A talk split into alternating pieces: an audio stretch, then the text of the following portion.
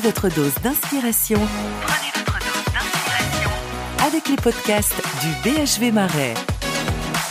Bonjour, bonjour, bienvenue dans les podcasts du BHV Marais. Le BHV Marais s'habille aux couleurs de l'Italie avec comme ambassadrice Rossana Orlandi. On y célèbre toute la créativité et le panache italien avec une grande opération intitulée Design italien. Alors pour évoquer justement l'art de vivre à l'italienne aujourd'hui, je reçois chez moi deux Italiens, Eolone et Leonora Galasso. Bonjour. Buongiorno. Buongiorno. Vous êtes journaliste, organisatrice d'ateliers culinaires et conférencière sur la Dolce Vita. Vous allez nous expliquer ce que ça veut dire la Dolce Vita. On en a une petite idée, mais j'aimerais avoir avec vous votre définition de ce, de cette attitude Dolce Vita. Et Roberto Bre, cofondateur euh, de la Luxury Tech Fund. C'est quoi Luxury Tech Fund Ensemble, nous allons revenir sur cet art de vivre italien appelé justement la Dolce Vita. On commence par les femmes. Roberto, vous êtes d'accord? Qu'est-ce que ça veut dire euh, de Dolce Vita La traduction littérale, ça veut dire quoi? Alors j'aime bien la manière dont vous m'avez posé la question parce que vous avez de l'urgence. Alors ça, c'est un des principaux éléments fondateurs, je dirais, de la Dolce Vita. C'est justement ces sens de l'improvisation bien canalisés vers un bonheur du moment, vers euh, une, une, une, une ouverture des sens et des papilles sur ce qu'il y a de plus merveilleux et qui puisse nous émerveiller comme des enfants tous les jours. Et donc la cuisine, forcément, Évidemment. culinaire est un des éléments essentiels parce que trois fois par jour, on va euh, aiguiser, aiguiller nos papilles vers quelque chose qui peut nous apporter du bonheur et donc de la Dolce Vita. C'est ça la Dolce Vita donc? Mais tout à fait, dans une vie en fait qui qui qui nous bombarde d'informations, revenons vers les valeurs sûres. Donc comme vous l'avez justement dit, trois fois par jour, le bonheur nous est assuré par les biais de l'assiette. Et j'appelle ça le food happiness.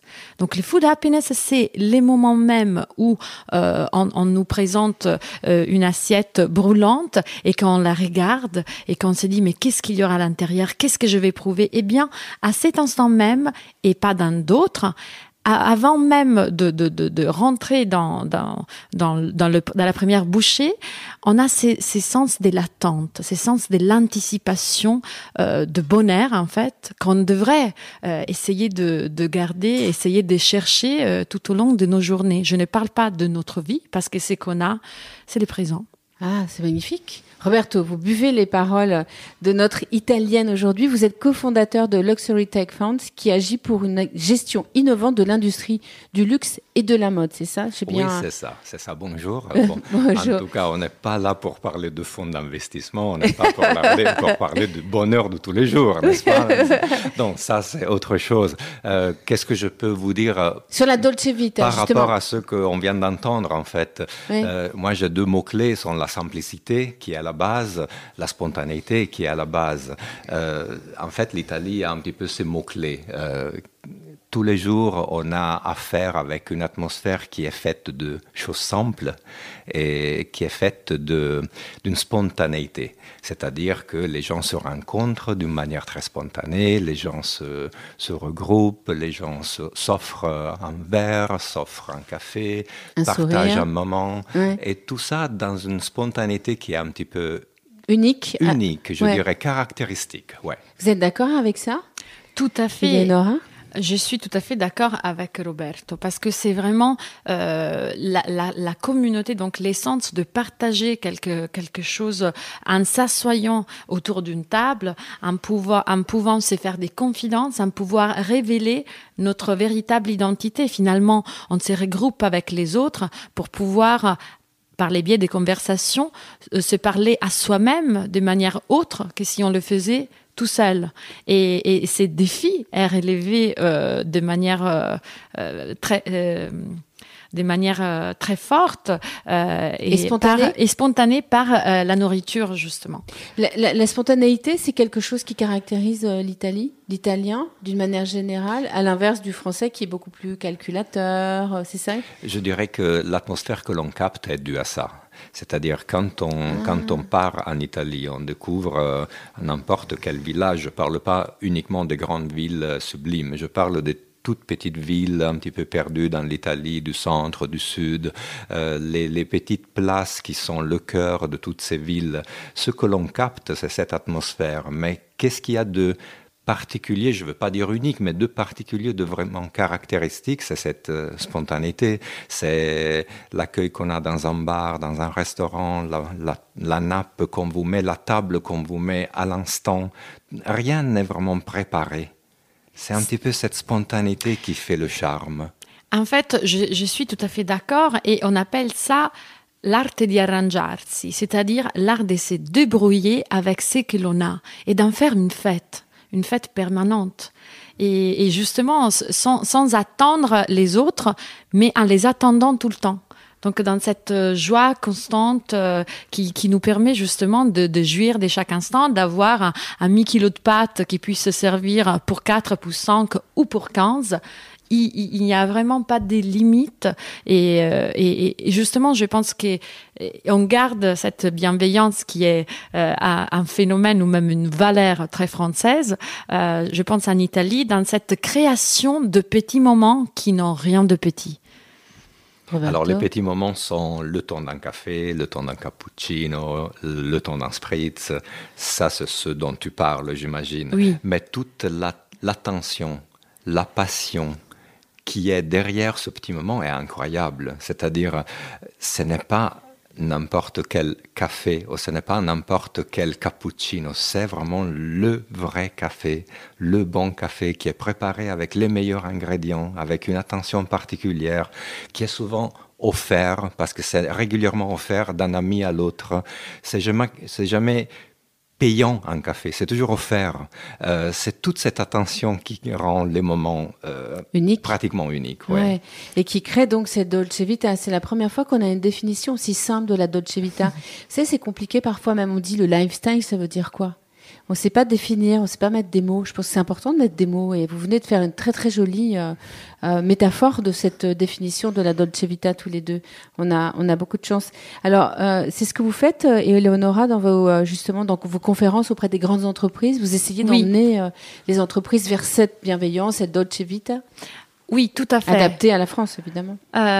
Oui, j'essaye à trouver un langage commun qui puisse simplifier euh, les méthodes d'interaction euh, au sein de petites ou grandes entreprises pour faire en sorte que euh, l'intelligence émotionnelle puisse prendre les relais et que tout devient possible sans contraster ce qui arrive vers nous et en connaissant non pas les comment arriver à des objectifs communs, mais les pourquoi? Et je pense qu'en Italie, euh, justement, Roberto parlait des savoir-faire. Les savoir-faire contient en lui un profond pourquoi des choses. Et alors, si on a l'organisation de ce pourquoi, après tout peut s'improviser parce que il y a les fondamentaux, euh, ils, sont là. Donc, euh, par les biais d'une d'une d'une série d'exercices que je vais faire euh, euh, aux, gens, donc aux gens qui adhèrent à mes à mes formules. En fait, euh, à la fin des journées, les, les gens se sont ressourcés, déterminés vers vers la personne qui sont vraiment. Donc, pouvoir donner et fournir leur supplément d'âme sera beaucoup plus simple. C'est joli parce que, en fait, au fond, le pourquoi, c'est presque l'étymologie c'est la naissance même des choses, c'est la racine des mots, c'est euh, revenir aux essentiels et on comprend mieux après les formulations, les phrases, qu'elles veulent dire, là où elles nous emmènent, dès lors qu'on a compris euh, le pourquoi de leur origine au fond. Et est-ce que la cuisine répond très bien à ces pourquoi justement? Mais oui, absolument.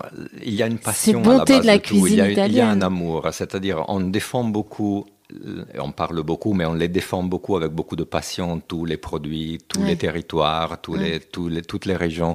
Euh, chacun est très jaloux, mais c'est tout simplement parce que chacun est très passionné de ses propres produits, de ses propres traditions, de ses propres recettes, euh, de ses propres habitudes. Donc il y a cette passion qu'on garde d'une manière très jalouse. Et donc, quand on rentre, dans, encore une fois, dans un petit restaurant, dans un village, dans une place, une ruelle, on capte cette jalousie des, des, traditions, mais qui est en fait la passion qu'on transmet, qu'on partage. Eleonora tout à l'heure disait quand on, préparait, enfin quand on était avant, juste où vous arriviez, elle dit on dit pas on est italien, on dit je suis de Rome, je suis de Venise, encore je suis mieux, encore plus détaillé que ça, c'est-à-dire village par village. C'est ce que tu, si vous, vous dites, c'est cette passion. Si vous rentrez dans le détail d'un territoire, après je ne suis plus ni italien ni vénitien. Je suis d'un village très spécifique. Je suis de euh, San Terrasmo à Venise. donc j'apporte toute une série de choses qui font, qui font partie du patrimoine de ce village, qui est un territoire qui est gros comme un mouchoir, mais qui est extrêmement riche d'histoire, avant tout, évidemment. Ça, c'est un petit peu la richesse. Et derrière, de traditions, de recettes, de produits, etc. Donc c'est ça la richesse, en fait. Si, en fait, euh, je suis d'accord, ce qui est magnifié en Italie, c'est le fait que ce soit un pays encore très segmenté. Donc, on a 20 régions, 110 provinces, et chaque province résonne avec une histoire, une identité qui veut être très différente. Et euh, c'est comme un langage. Il faut déchiffrer ces langages, et, on le fait euh, avec beaucoup d'honneur pour honorer justement nos racines.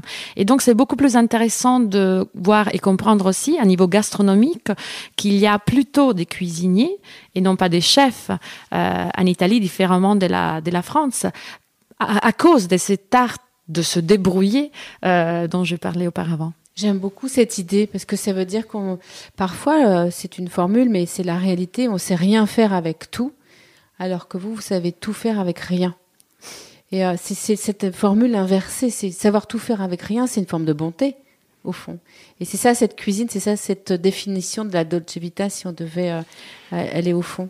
Mais, mais, en synthèse, c'est sûr, c'est les produits, les choses très simples de chaque territoire, mais avec euh, évidemment une passion qui fait la différence. La passion, on la capte, mais il y a quand même une élégance dans tout ça, dans cette ah, simplicité. Ah il ne faut, pas, oublier qu'il y a une élégance qui, que l'on transmet d'une manière très simple.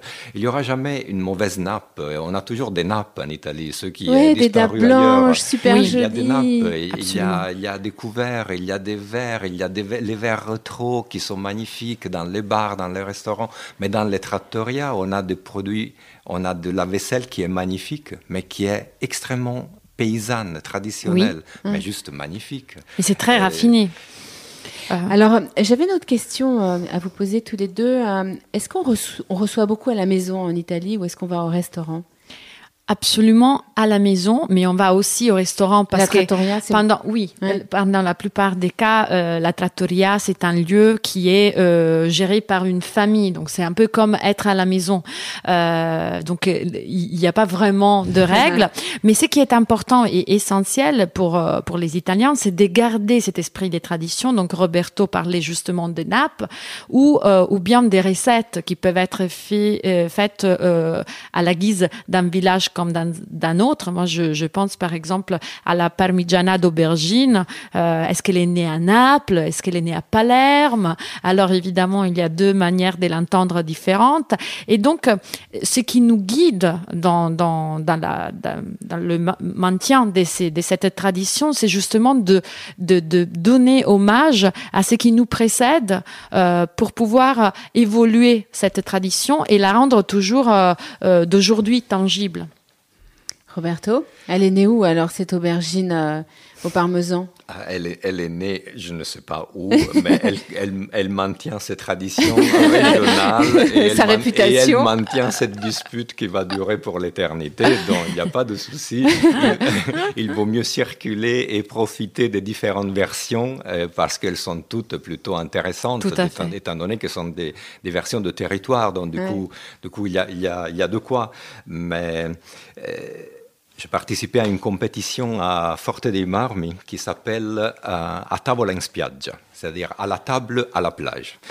un événement qui a presque 30 ans de, de, vie, euh, qui se passe tous les ans. Et donc, c'est 12 non-professionnels de la cuisine qui cuisinent pour 12 chefs italiens.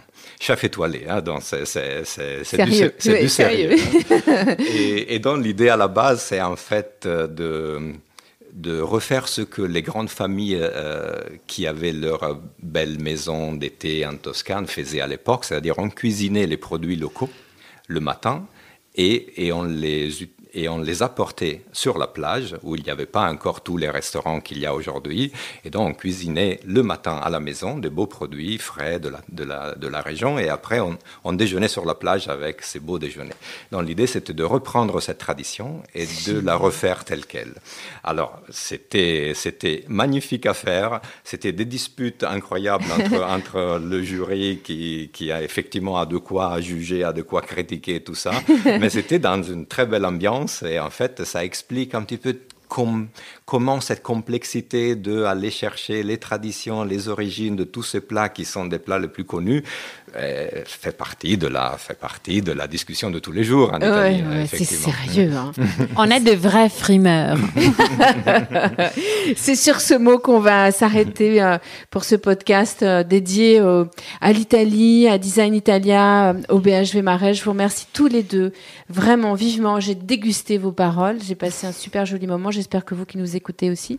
je répète, Eleonora Galasso, vous avez également un, blog on peut vous retrouver euh, sur ce blog. Vous êtes conférencière et consultante auprès des grandes marques, justement sur le sujet de la Dolce Vita. Oui, absolument. Et, euh, on a vu à quel point ça pouvait avoir une jolie définition grâce à vous. J'aimerais, je rêve qu'un jour on fasse cette même définition sur le lifestyle en France. Roberto Bré, bonjour, euh, merci beaucoup. J'allais vous dire bonjour à nouveau, mais d'avoir bien voulu un Italien à Paris partager ce moment avec nous. Merci, merci. Je vous attends en Toscane. Et ben voilà, on va tous aller en Toscane. Merci beaucoup à tous les deux pour l'élégance, la les jolis mots à partager avec nous euh, à ce micro aujourd'hui. Merci. Prenez votre dose d'inspiration avec les podcasts du BHV Marais.